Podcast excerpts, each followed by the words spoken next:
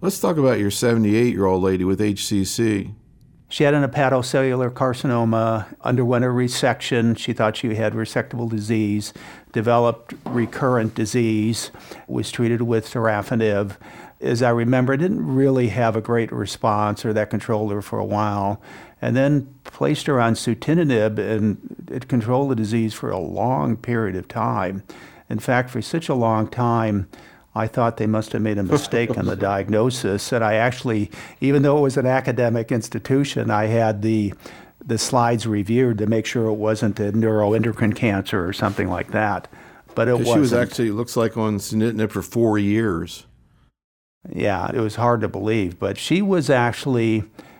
Even though she did well, she just had a lot of other problems. She was somebody that was very depressed all the time. It was almost I don't know actually how her husband put up with her, but she was kind of the opposite of patients we saw today that were always very positive. But one time she came in with chest pain, and I thought, oh, it sounded like angina, and set her for a cath, and she had a 99% occlusion of the LAD, and so it, so yeah, it was just unusual. Most of the time, again, I don't see a lot of HCC patients. That's why we didn't talk about anybody. Most of the patients that are early stage go to centers that do transplants or major liver resections.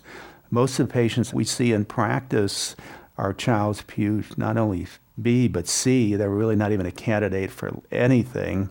Again, we do trials in U.S. oncology, but there's really only a few sites that have the patient volume to enroll patients. So I assume at Ohio State you probably have a big transplant service Relatively, and see. so. Well, yeah. I was curious, Tony, for your thoughts. I was really struck by the fact that the patient didn't seem to get that much benefit out of sorafenib, and yet you know was on sunitinib for four years because. A study I think that a lot of people, maybe particularly in general practice, didn't see when it was presented initially at ASCO, actually compared those two drugs. And sorafenib did a lot better than sunitinib, and yet here's this patient who did better on sunitinib. Any thoughts about HCC, TKIs, and sort of where we're heading in that regard? What you're saying is very interesting because for that particular patient, it is incredibly surprising. But then you, you ask the question if today I have a patient who fails sorafenib, would I use sunitinib? And if you didn't know what happened to this patient, your answer would be absolutely not. Because when they were compared, one was actually worse. You withdraw benefit. Would I use it today based on this? I wouldn't. I still wouldn't just because of that study. There's always that occasional patient that would do incredibly one with one agent versus the other, regardless of what the study for the overall population shows. The problem is, of course, you know, how do you select those patients? And we don't have a way to do that right now. I think that until further notice, we are stuck with sorafenib in the first line treatment of HCC. And that's not going to change anytime soon. A lot of the studies that try to improve on sorafenib by adding erlotinib, for example, or other studies that compared it to sunitinib, all failed to show any improvement. That doesn't tell us that sorafenib is an incredible drug. I mean, it made a difference, but it's still a tough drug to give for a lot of these patients. We don't know how patients with Child-Pugh B or C do. We think some patients with Child-Pugh B, like score of seven, may do as well as the A's, but everyone else does not. And so we are really in the intermediate later stages of the disease. We're stuck with sorafenib. When it comes to second line, again, we have no options other than clinical trials at this point of time.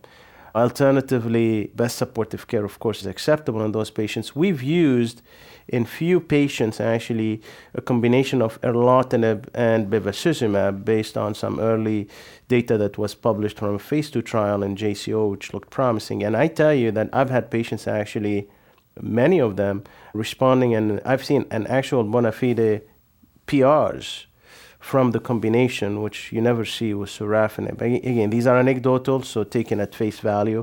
Although the phase two trial did show, I think, about a 20 25% response rate, which is something you don't technically see in HCC. And there's a study now looking at the combination of the two versus sorafenib. It's a phase two randomized study. I think it is complete, and we may hear about it soon.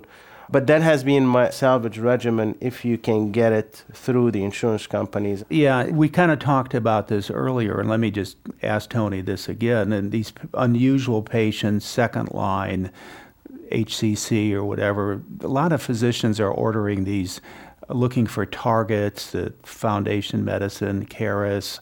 Do you find that useful, or does that make any sense in somebody like this, or is it kind of just a fishing expedition? The answer is twofold. I think it is, in some ways, interesting if you have trials, available trials that have agents that depend on the mutations you're going to find. But if you don't, if you're doing it and you don't have access to trials, including trials of target therapy, then most of the time, a lot of this data is not clinically useful. And that's one of the problems. I've certainly used one of those tests, Foundation One test, multiple times. And I've frankly utilized it maybe a couple of times to add an agent. But mostly we're doing a trial of our own with very similar biopsying and, and profiling the tumors. But we also have these basket trials that have a lot of different targeted agents that will link up the agent to the mutation itself. And that's where I find the test's biggest use. Other than that, it probably ends up being for the most efficient expedition.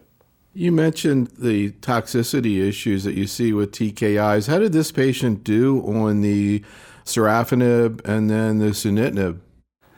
She actually tolerated both of them fairly poorly. So she had a fair amount of toxicity. I think the sunitinib, she could have been on 25, even 12 milligrams at some point. So she did seem to control the disease. She did have responses, but had a fair amount of, and the toxicity was fatigue, diarrhea, sort of the standard things. And, you know, we were talking earlier, Tony, about the encouraging findings that have been seen with ramucirumab in gastric cancer, and I believe it's being looked at in HCC. And in fact, I think there's actually a trial looking at it alone as a single agent, which we saw there with gastric cancer. And I've always kind of been surprised that we didn't get more mileage out of anti angiogenics in HCC because it's sort of known as a bloody tumor.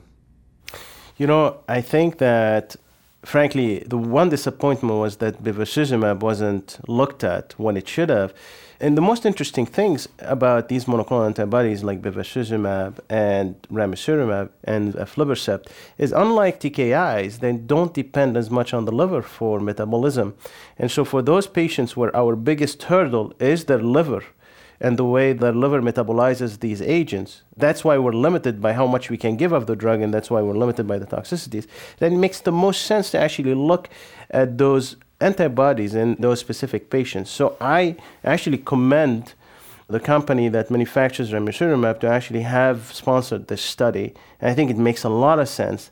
I got to tell you, I'm going to be extremely pleased if I see a positive study that will help a lot. And that will help us also address the questions in the Child-Pugh B, even the less favorable Child-Pugh B, where we're more concerned about the liver function, because Child-Pugh is really a measure of how well the liver is functioning. And so patients with the worst liver function may still be able to tolerate these agents, and we may give them even a better chance at a response. So we'll see.